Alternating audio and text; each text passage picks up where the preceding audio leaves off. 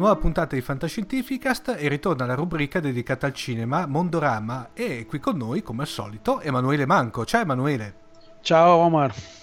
Dunque, anche oggi due recensioni, vero Emanuele? Sì, parliamo di due film eh, di fantascienza che, eh, il, sicura, il, di cui sicuramente il secondo è molto atteso e ne parleremo meglio. Il primo è Valeria nella città dei mille pianeti e il secondo è il Blade Runner 2049 attesissimo da, sì. dai fan. Dunque, eh, di Valerian, eh, che il, cosa ci puoi dire? Beh, Valerian è eh, un fumetto di fantascienza avventurosa, nasce in, eh, diciamo, nel, nei paesi francofoni, un fumetto franco-belga, eh, molto appunto colorato, divertente, ambientato in un lontanissimo futuro in cui il, la razza umana si è più o meno dispersa per le galassie e una polizia mh, mm, si occupa, gestita da varie razze, non solo la razza umana, mantiene l'ordine. Valerian è un agente di questa polizia assieme alla sua eh, diciamo, a un altro personaggio che è appunto capitano, la capitana Laurelin. Tanto che appunto Valeria Laurelin è il nome del fumetto originale. Luc Besson eh, ne ricava un film che appunto eh, sta alla fantascienza avventurosa piena di emozioni, di storie, di avventura e piena di, eh, di, di imboscate, agguati, sparatorie, inseguimenti. Eh, film 137 mm, minuti molto tesi e soprattutto molto immaginifici, molto, molto colorati, mm, pieni di tutte quelle invenzioni che, che mm, Besson ci ha abituato in Il Quinto Elemento eh, che è una fonte, diciamo una fonte, anzi in realtà è Valerian che era una fonte del quinto elemento, quindi lui, Besson realizza un sogno della vita e si vede, quello di realizzare il film tratto dal fumetto che ha amato quando era ragazzino.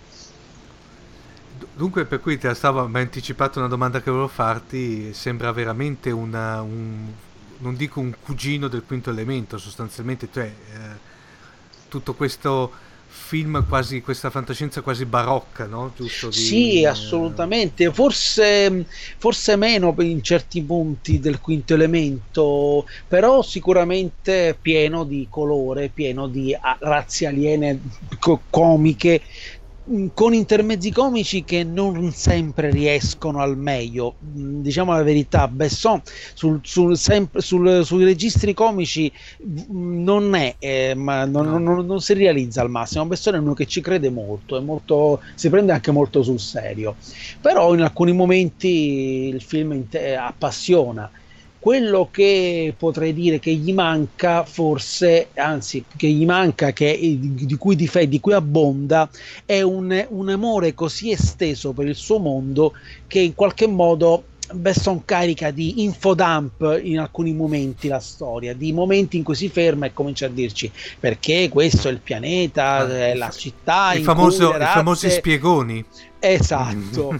eh, dopo un inizio in cui invece, per esempio, nei titoli di testa molto, sono molto belli perché riesce a spiegare la storia di questa stazione spaziale che appunto città dei mille pianeti in maniera molto intuitiva. Eh, dalla, si, pa- si, passa dalla ISS in cui varie nazioni, eh, va- va- vari rappresentanti di varie nazioni vengono accolti in uno spirito di fratellanza a una stazione in cui vari rappresentanti di altre razze aliene vengono accolti alla stessa maniera. Quindi noi capiamo da, sem- da, da, semplice, da queste semplici scene che appunto si sta creando un mondo multirazza, multicolore, che non è l'utopia di Star Trek, attenzione, non è l'utopia del diciamo dello Star Trek della federazione in cui vigeva la pace, l'armonia tra la federazione unita dei pianeti. No, Il, in qualche modo è un'utopia, ma allo stesso tempo è anche pragmatica. Perché è un, un, un melting pop. Uh, sì, pot. esatto. Mm, eh, è questo, cioè le razze aliene e umane portano, in,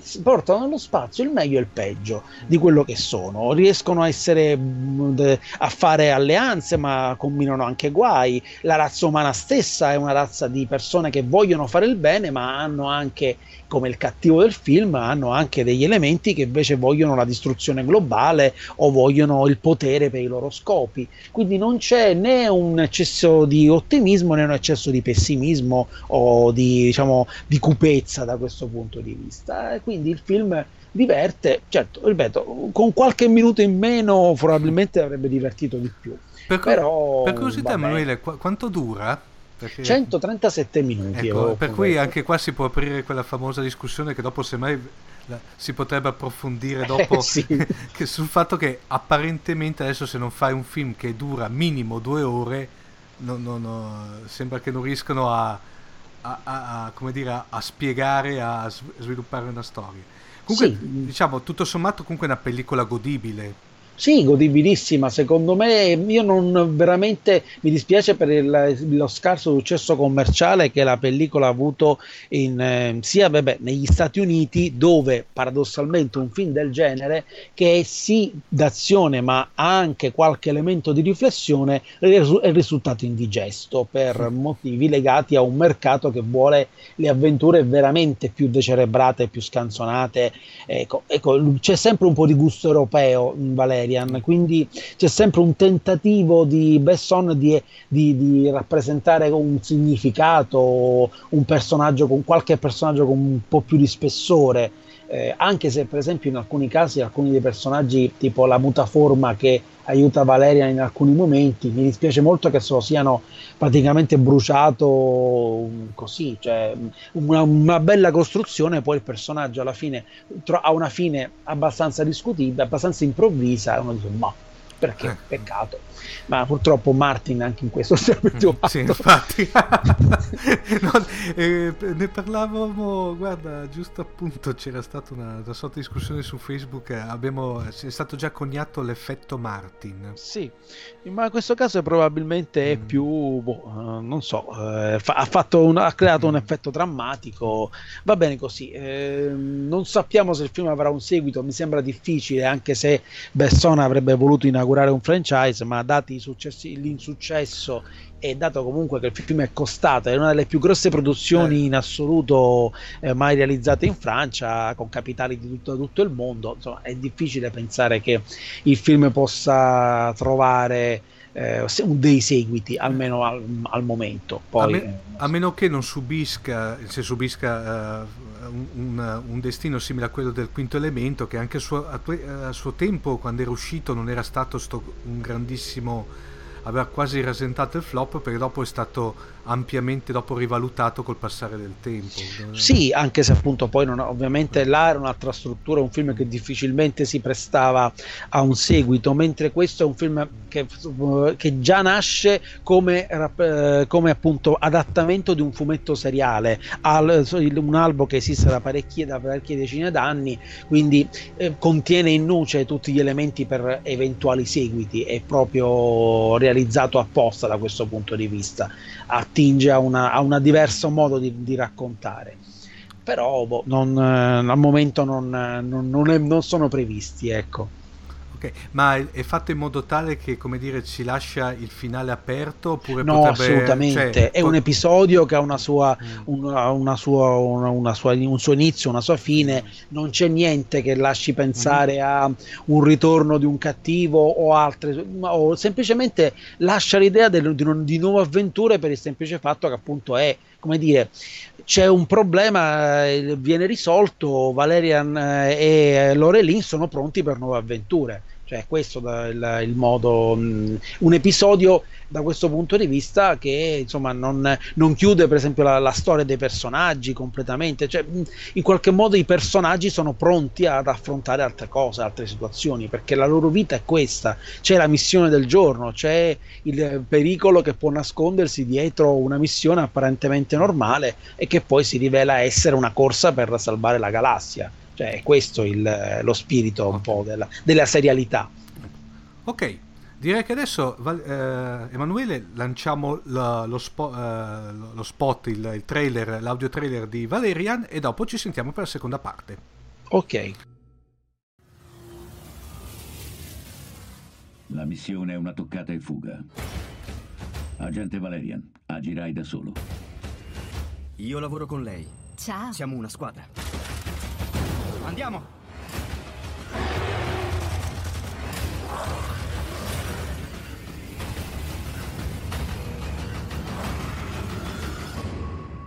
Avete 20 minuti di ritardo. Il tempo vola quando ci si diverte.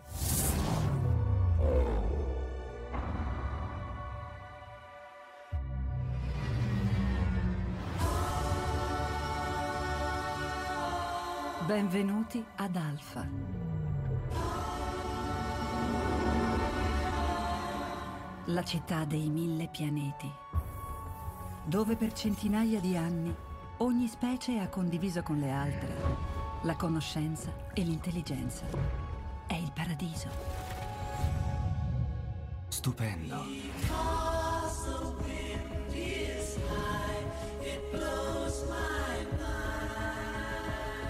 Dopo secoli di pace e prosperità, forza ignota vuole distruggere tutto quello che abbiamo creato. Agenti Valerian e Lorelin, avete meno di 10 ore per trovare la minaccia ed eliminarla. Mettiamoci al lavoro.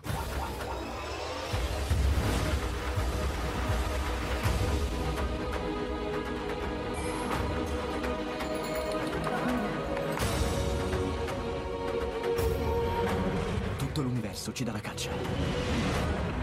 Voi due dovrete essere i guardiani del nostro futuro.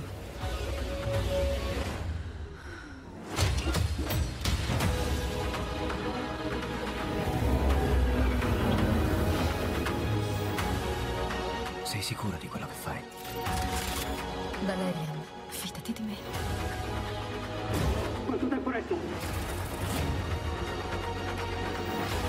Il nostro destino è nelle vostre mani. Insegnato io a farlo.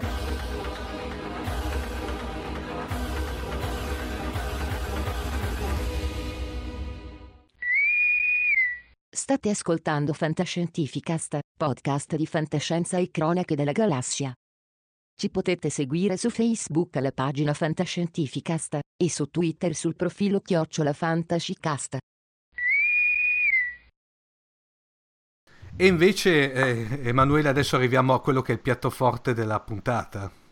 Esatto, Blade Runner 2049, un film che già solo mh, con il nome è- rievoca un capolavoro assoluto della fantascienza e anche forse della storia del cinema, il Blade Runner del 1982, di cui questo film è il seguito ambientato 30 anni dopo, ricordiamo che eh, Blade Runner era ambientato nel 2019 e riprende ehm, quel mondo con ehm, annunciato da un battage pubblicitario neanche impressionante, ma comunque abbastanza intenso, con dei video tra, eh, che raccontano co- cosa è successo in questi 30 anni, dei video molto belli, tra l'altro eh, diffusi in questo periodo con le aspettative che un simile progetto può dare, anche perché eh, appunto man mano che cresciuto, sono cresciute le informazioni, man mano che si è imbarcato il regista Denis Villeneuve, amatissimo dal- dagli, aman- dagli appassionati di fantascienza per Arrival, man mano che si è visto che nel cast sarebbe tornato Harrison Ford, eh, tutte le informazioni, l'aggiunta di Gosling, attore anche di richiamo, eh, la sceneggiatura di Fancher che torna dopo appunto il primo film che aveva sceneggiato insieme a David Peoples, quindi Ridley Scott nella produzione, quindi comunque un dream team schierato per, eh, per questo film e quindi le aspettative erano altissime. Poi è arrivata anche ehm, la notizia che sarebbe stato un bel mattone da 163 minuti, quindi allora tutti iniziano a dire ok, aspettiamolo. Alla fine a- esce negli Stati Uniti grandiose recensioni, entusiasmi alle stelle da parte anche di critici molto severi, di critici che non inclini alla generosità eh, del cinema e noi italiani ancora lì ad aspettare le proiezioni stampa finché finalmente sono arrivate queste proiezioni stampa e siamo andati con l'emozione di chi aveva il ricordo anche di quel capolavoro. E siamo arrivati a vedere un grande capolavoro visivo. Cioè, non, non, posso, non si può negare che eh, Blade Runner 2049 di Villeneuve sia un film sontuoso dal punto di vista visivo. Ha un straordinario, nonostante poi un mondo semidistrutto, cioè fatto di deserti, fatto di ancora più, an- ancora più cupo di quello del Blade ancora Runner. più cupo. Adesso non, non piove, nevica, eh, le, le, persone vivono sottoterra o quasi. Ci sono state delle, delle, c'è stato un mega blackout nel 2022, raccontato appunto in uno di quei video che dicevo, che ha eh, eh distrutto la memoria di ciò che esisteva prima e c'è una nuova generazione di Nexus i Nexus 8 che deve essere cacciata perché? perché sono ancora più pericolosi dei Nexus che avevamo conosciuto in Blade Runner e K la, il Blade Runner di, interpretato da Ryan Gosling la prima sorpresa è un replicante creato apposta per uccidere i suoi simili. Quindi qui siamo oltre la, il dubbio che c'era in Blade Runner, uh-huh. Deckard sì. è o non è l'umano contro il replicante. Man mano che, che, che, che il film uh, presenta i suoi personaggi, ci rendiamo conto che di personaggi umani ne abbiamo visti pochissimi. Mm. abbiamo visto K, scopriamo che la fidanzata di K, Joy, non è altro che una specie di modello super avanzato di Siri, eh, non tangibile, un ologramma che, eh, che è un assistente personale ultra evoluto, che appunto che è l'assistente del cattivo del film sì, cattivo, insomma, del personaggio che ha un elemento negativo, anche lì umano, eh, appunto la Love, la, invece la, la, sua assistente è una replicante cattiva che insegue ehm, che insegue K. E in tutto questo il segreto che K scopre quando dà la caccia a un replicante all'inizio del film, Dave Bautista, ossia che dal, dall'unione di Deckard con Rachel, 30 anni prima, era nato un figlio. Quindi la il dubbio, ma come è stato possibile questo miracolo? Cioè che dalla vita eh, artificiale si è creata la vita naturale. Eh, la, la, ricerca che K, io sto spoilerando tutto, ma qua siamo tra amici, il film l'abbiamo visto tutti, quindi ma poi, eh... poi, sai che qui adottiamo la, pol- la, politica, lo sanno che eventualmente skippano la parte. No? esatto, però è importante mm, analizzarlo in questo, cioè dopo due settimane analizzarlo così, perché appunto c'è questa ricerca che è l'elemento eh, clou di questo film questa volta. La vita, che, la, la vita artificiale che si riproduce in molti modi, eh, anzi si riproduce ma non si, eh, diciamo, viene riprodotta dalla Wallace Corporation che è l'erede della Tyrell Corporation, ma allo stesso tempo si cerca questo figlio di questa unione perché potrebbe essere il miracolo che potrebbe creare nuove generazioni di replicanti più umani dell'umano, come appunto recitava lo slogan della Tyrell. Finché appunto poi la ricerca porterà K a Deckard che eh, rimarrà sempre il dubbio e anche questo film non lo fugherà se Deckard sia un androide, un replicante oppure no. Eh, non, non, ha importanza in questa fase, in que- neanche in questo film evidentemente importanza o questa domanda non, non l'è più. Il risultato è che appunto poi il, questa ricerca porterà questo, al confronto fra i due e alla, ehm, a una risoluzione della, del, del, mistero di chi sia il figlio di Deckard e Rachel. Eh, Degli sa, elementi. Si sa, Emanuele, come mai eh, la, la, la Tyrell Corporation non c'è più?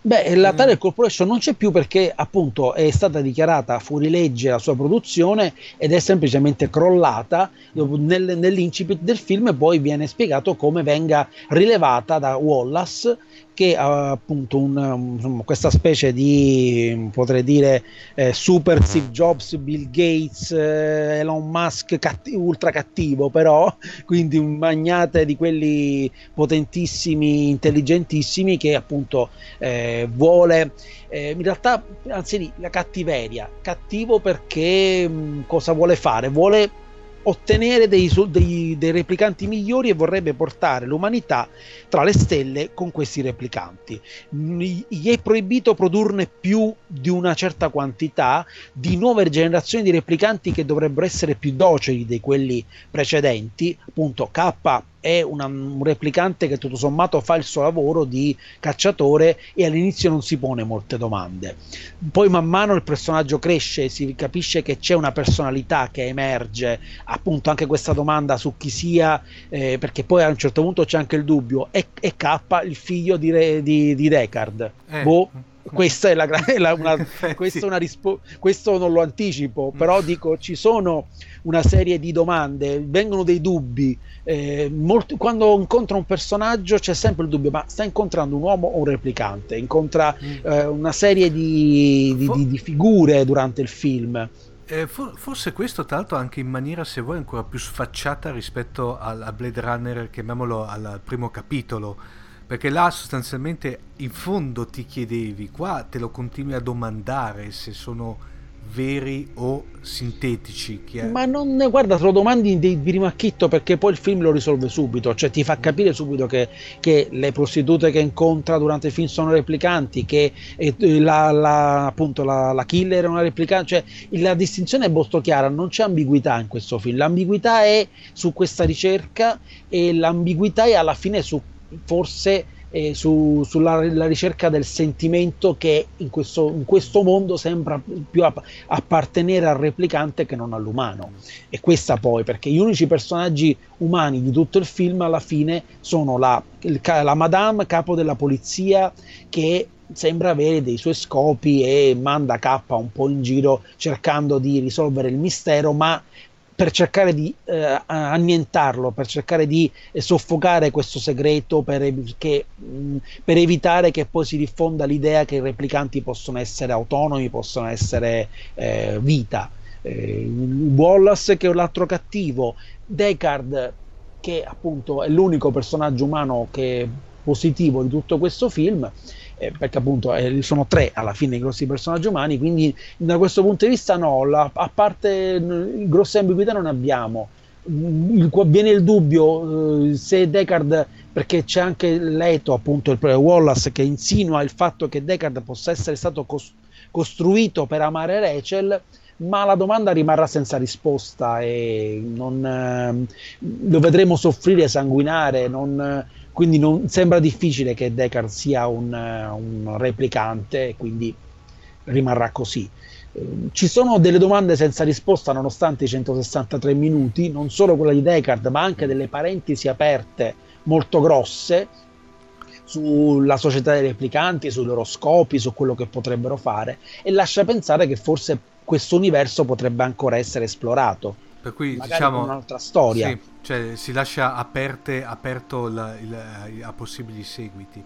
Sì, perché in realtà quello che questo film è è una, un'altra storia inventata in quel mondo che lo porta avanti e che riprende un, il personaggio di Deckard come filo conduttore, ma non è esattamente il seguito della storia di Deckard, non è esattamente il seguito di Blade Runner, in, perché appunto il protagonista è un altro, un altro personaggio, i, i protagonisti non esiste più la Terra, cioè c'è un, c'è un mondo che che è andato avanti mm. e quindi in qualche modo è quello che è lo scopo di questo film, più che di fare un banale seguito o una banale riposizio- riproposizione dello stesso film in un'altra chiave.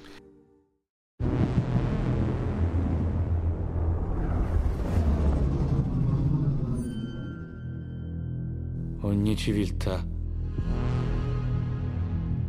è stata fondata sulle spalle di una manodopera sacrificabile ma non posso crearne di più. Benvenuta.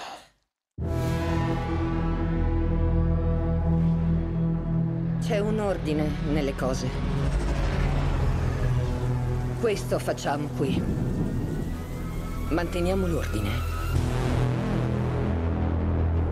Il mondo è fondato su un muro che separa le specie. Di a entrambi i lati che non c'è il muro e la guerra è certa.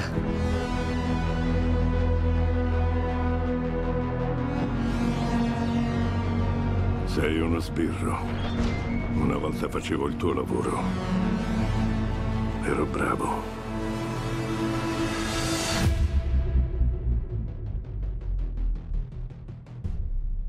Lo so.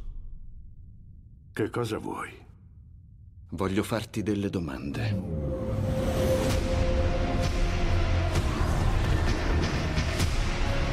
La chiave per il futuro è finalmente rivelata. Portalo da me. Sanno che sei qui.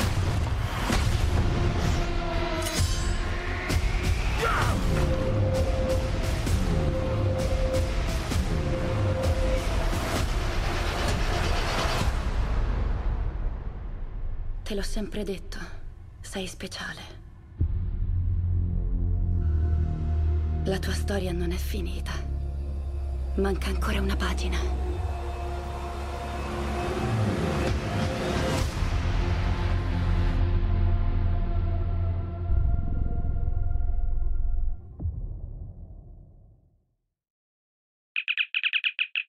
State ascoltando Fantascientificast, podcast di fantascienza e cronache della galassia. www.fantascientificast.it E i risultati al botteghino come sono, Emanuele?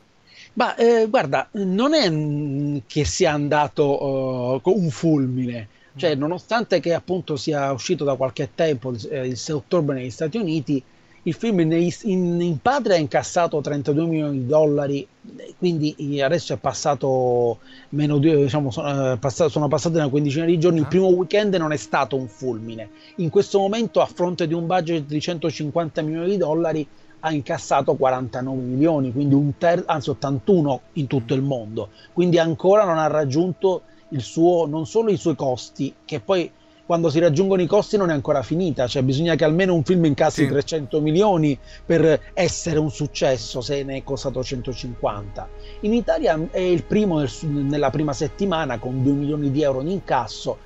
C'è da dire anche lì, mh, in realtà eh, la situazione del, ehm, italiana è anche un po' in ribasso in generale, quindi in questo periodo di ribasso fare comunque 2 milioni di euro nel, nel primo, nella- nel primo weekend è un risultato non emozionante, ma rispetto al successivo film che è Emoji, che è, è meno di un milione di euro, può dire che Blade Runner ha vinto in Italia la guerra del botteghino, però con cifre che non sono da, da da grande blockbuster, ecco. E poi tenuto conto anche che parliamo di un film di un certo... eh, non- è brutto dire spessore, di un certo livello, perché un, un film, sì, penso, non fa- facilmente assimilabile. Hai capito Sì, se, se ti aspetti un action, ecco, Sì. è vita grama perché l'azione qui è lenta, ma non è un difetto, è un ritmo lento, è un, un- la- coinvolgente dal punto di vista visivo, ma sicuramente non f- con la frenesia, se non quando l'azione eh, va, eh, come dire, scatta come una molla, non della frenesia degli action eh, facili, dei blockbuster, dei film dei Avengers o dei film di fa- alla- tipo Star Wars che io mm, amo follemente, ma qui siamo in un altro, un altro genere di fantascienza. E, mm, tra l'altro, appunto, essendo anche un film eh, molto, molto lungo, magari alcuni si sono potuti anche scoraggiare dal fatto di stare quasi tre ore a vedere un film. Dico, quindi mh, sicuramente eh, ricordiamo che anche Blade Runner fu un eh, non fu anzi quello fu proprio un insuccesso totale alla fine della sua carriera della, della sua uscita al botteghino e divenne un film di culto negli anni successivi quindi siamo di fronte a un film che, eh, in cui gli appassionati di fantascienza sono corsi in massa. Ma eh, dire che il grande pubblico fosse interessatissimo insomma mh, c'è da, da- da prendere con le pinze in questo momento. Certo che Emanuele a pensare che come si vocifera che eh, Villeneuve prenda in mano anche il, diciamo, il remake di Dune Beh, Villeneuve è un regista dalla forte ca- ca- capacità visiva. Eh, se c'è un problema in questo film è eh, in Blade Runner, per esempio, rispetto ad Arrival, è che qui il testo, nonostante che abbia delle domande, dei pro- delle, dei, degli interrogativi, il testo, se intendiamo la sceneggiatura, è, un, è più basato su stereotipi narrativi, cioè i personaggi non sono personaggi di grande spessore, l'ambientazione, le idee, il, um, il sogno in qualche modo si mangiano il, l'aspetto eh, narrativo, uh, diciamo appunto l'aspetto narrativo scen- sul lato sceneggiatura.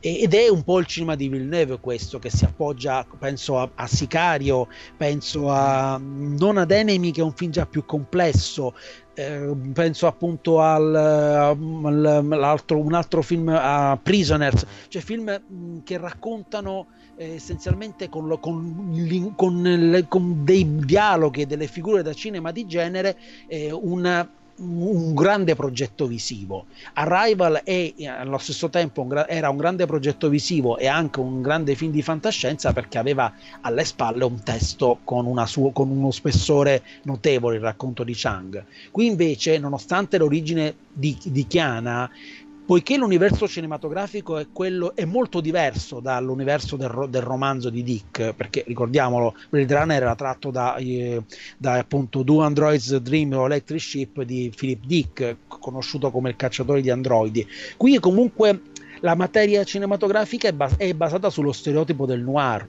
classico, la classica situazione in cui bene o male i personaggi ripetono battute del tipo bastardo io ti ucciderò ma io ti, ti sto, o è bello dove vai? la ragazza che circuisce l'uomo e così via. Ecco di questo questa è una profonda dicotomia in questo film che io credo sia anche voluta fondamentalmente. Cioè, questa semplicità questo annullare il testo.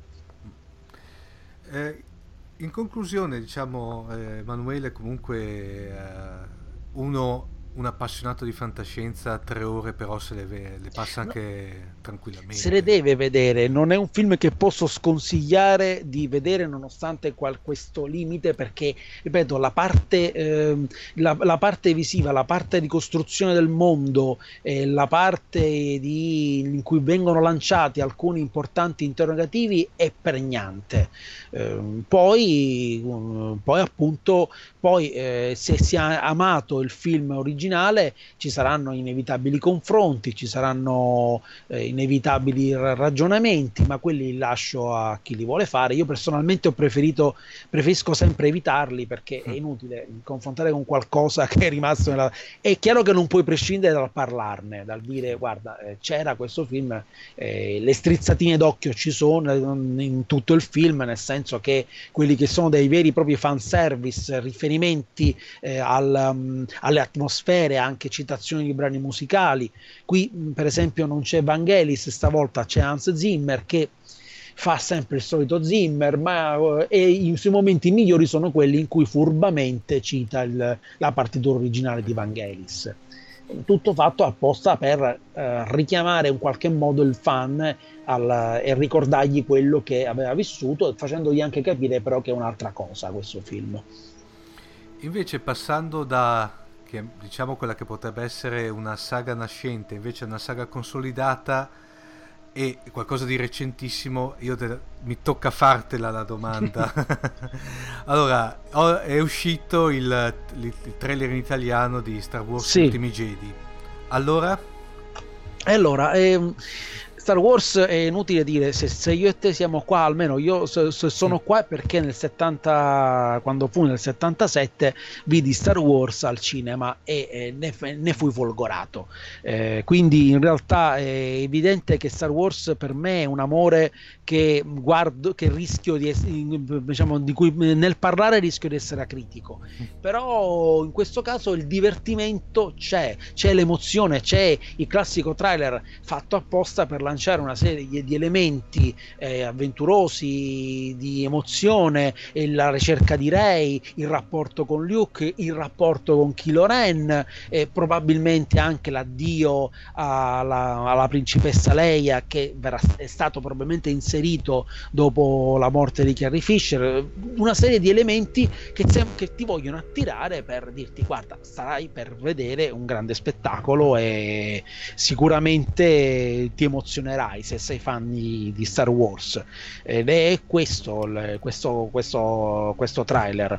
Giustamente ricord- c'è da ricordare che i trailer mentono sempre spudoratamente. Poi, soprattutto ultimamente sì, ma in realtà, in realtà anche, anche, se andiamo a guardare quelli degli anni 80, degli anni 70, erano costruiti diversamente, però è chiaro che cercavano sempre di presentare il meglio.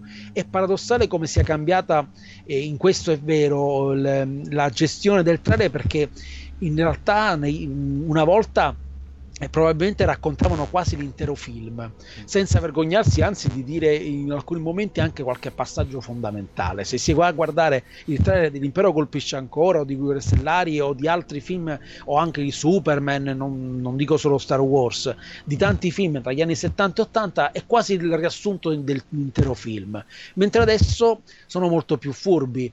Il montaggio stesso spiazzante, cose che vengono prima, dopo, durante, eh, momenti che non c'è c'entrano niente, eh, in teoria passaggi di campo che in realtà preludono a, a, un'altra scena che invece non è quella successiva a quella che vedremo nel film, furbate apposta per spiazzare, per, eh, per, non, per arrivare al cinema eh, come dire, ancora sorpresi, perché anche se poi accade che ne vengono distribuiti 30, 40 per dire trailer o uno a settimana, oppure in, comunque... oppure in progressione, no? sempre aggiungendosi un pezzettino. Sì, poi alla fine magari il trailer dura inizialmente 30 secondi, poi 45, poi 60, ma non è che appunto sono 60 secondi nuovi, sono i 30 di prima più 15 più altri 15. Il trailer finale arriva a essere 2 minuti e 30, ma in realtà è la somma di tutti i trailer precedenti.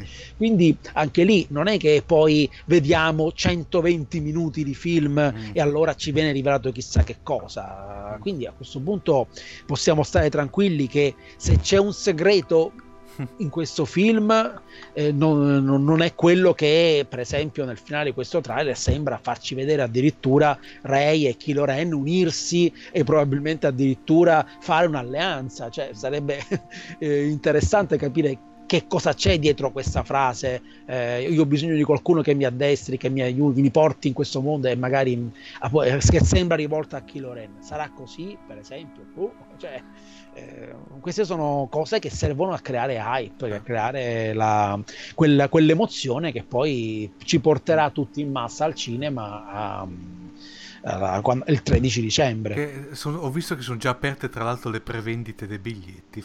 Eh, ma, ma, ma, questo già da un mese credo. Ah, ecco, cioè, le, le, tutto, il cinema in questo momento ha un problema di sbigliettamento molto, gra, molto grosso, non solamente in Italia, quindi è chiaro che grossi film come questi cercano di, di, di, di smuovere un po' le persone, di portarle, di portarle in sala perché insomma non, in questo momento io da un po' che andando al cinema non vedo le folle eh, nel, anche nel weekend che, lo, che, che, avevano un tempo. Ci sono tante forme di concorrenza e quindi anche i trailer devono cercare di fomentarti il più possibile perché, perché il film ha ancora una vita nelle sale. È, per me è innegabile cioè, il, il grande schermo il sonoro eh non, eh, per quanto un grosso, uno schermo Full HD sì. in un buon impianto possono essere validi, la, la, gran, la grandiosità de, dello, dello, spettacolo del grande schermo non, non, viene, non è ancora superata. Tra l'altro ho visto che c'è dentro anche un piccolo, speriamo che sfruttino un po' di più il, il personaggio del Capitan Phasma eh beh, sembra tornare, sembrava, non si era capito se era morto, ma ah. per fortuna c'è. Quindi ecco, mh, mm, si spera che non sia un'altra scena di tre secondi, piglia una botta e cade eh. e sparisce di scena. Eh, eh. eh, dico, quindi anche lì eh, questo è si, si, intuiva che era difficile che se lo avrebbero bruciato, però sai com'è, eh, molte volte il cinema ci aiuta, non ci, ci delude da questo punto di vista. Vedremo come sarà. Tra l'altro, il, già siamo, se ancora aspettiamo il secondo, se per questo penso che non, non, arriverà il secondo che già comincerà l'hype per il terzo ecco. perché ah, già sappiamo che tornerà JJ Abrams eh, già, già ci sono delle notizie sul, sul, prossimo spin-off anzi notizie già aspettiamo a Natale Han Solo al Natale successivo. Quindi insomma eh, di hype su Star Wars ne, ne avremo per ancora per, per parecchi anni Benissimo, prima di concludere eh, Emanuele volevo fare una, un annuncio, una sorta di autopromozione. Eh, volevo avvisare i nostri ascoltatori che a partire, diciamo, da... Beh, in podcast non si dice mai la data, comunque a partire dall'inizio di questa settimana, il podcast come spero che lo ascolterete quando esce per cui il venerdì, eh, abbiamo implementato il sistema di, chiamiamolo, abbonamento tramite Patreon. Uh, Patreon è una piattaforma che permette, se volete, di eh, fondamentalmente eh, sottoscrivere una specie di abbonamento nei confronti di Fantascientifica, diventare nostri, si può dire, produttori. Eh, perché Patreon? Perché eh, realizzare eh, Fantascientificast per, per, tutti noi è un piacere, tra l'altro poi anche per molti di noi è anche un momento di svago, un'occasione per parlare di qualcosa che ci appassiona e, e, e ci piace.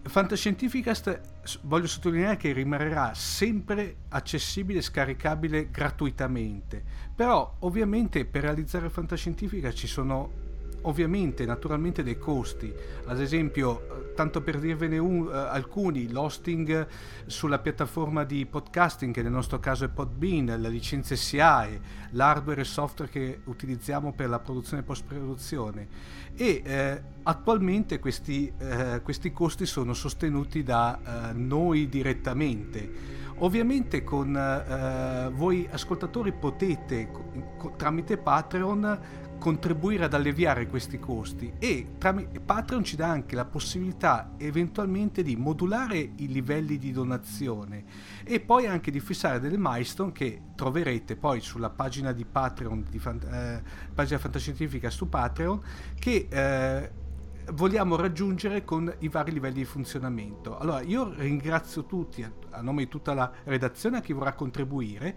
e se volete contribuire a parte i, i pulsanti eh, sul sito di Fantascientificast eh, potete andare direttamente anche sulla pagina di Patreon che è www.patreon come proprio ve lo sto dicendo patreon.com slash fantascientificast Dunque, direi che per questa puntata è tutto. Emanuele, eh, noi adesso eh, tra l'altro siamo abbastanza anche in prospicenza perché questo fine settimana avremo anche Strani Mondi, vero Emanuele? Esatto, quindi ci si rivedrà Strani Mondi. Ecco. tutti quanti appassionatamente, l'occasione per incontrarsi fra appassionati del, del libro fantastico a 360 gradi il 14 e 15 di ottobre, eh, le date le dico, sì, del 2018. Si spera che, tanto come ripeto, di solito i nostri ascoltatori sono, sono lì che aspettano sempre che esce la puntata, per cui fate ancora in tempo tranquillamente a, a, a, a venire a trovarci. Tra l'altro poi esatto. fa, Fantascientifica da quest'anno avrà l'onore di essere media partner ufficiale, per cui eh, ci siamo lì fisicamente, per cui chi, come dico, chi vuole venirci a trovare anche proprio per parlare assieme, per berci un caffè assieme, siamo lì. Bene Emanuele, ti ringrazio per la puntata e a questo punto alla prossima. Ringrazio te e arrivederci a tutti. Buona Ciao. serata. Ciao.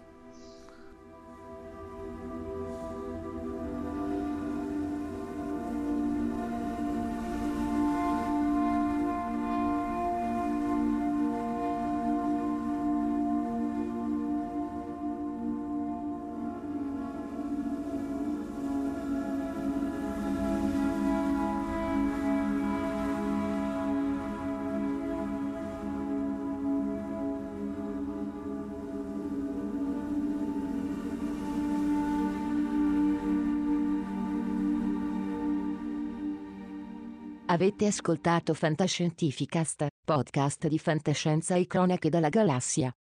Da un'idea di Paolo Bianchi e Omer Serafini, con il contributo fondamentale e decisivo del Silon Prof. Massimo De Santo, www.fantascientificast.it, email redazione chiocciolafantascientificast.it. Tutte le puntate sono disponibili sul nostro sito, su Apple iTunes e su Podbean all'indirizzo podcast.fantascientificast.it. Potete seguirci ed interagire su Facebook alla pagina Fantascientificast e su Twitter sul profilo Chiocciola Fantascicast. Se volete potete lasciarci una valutazione a 5 stelle su Apple iTunes e sostenerci con Patreon tramite l'apposito pulsante sul nostro sito oppure visitando la nostra pagina Patreon www.patreon.com slash fantascientificast. Nessun byte e nessun tribolo sono stati maltrattati durante la produzione di questo podcast. L'equipaggio di Fantascientificast vi augura lunga vita e prosperità e vi dà appuntamento alla prossima puntata. Io ne ho viste cose che voi umani non potreste immaginarvi. Navi da combattimento in fiamme al largo dei bastioni di Orione. E ho visto i raggi B balenare nel buio vicino alle porte di Tannhäuser. E tutti quei momenti andranno perduti nel tempo come lacrime nella pioggia. È tempo di morire.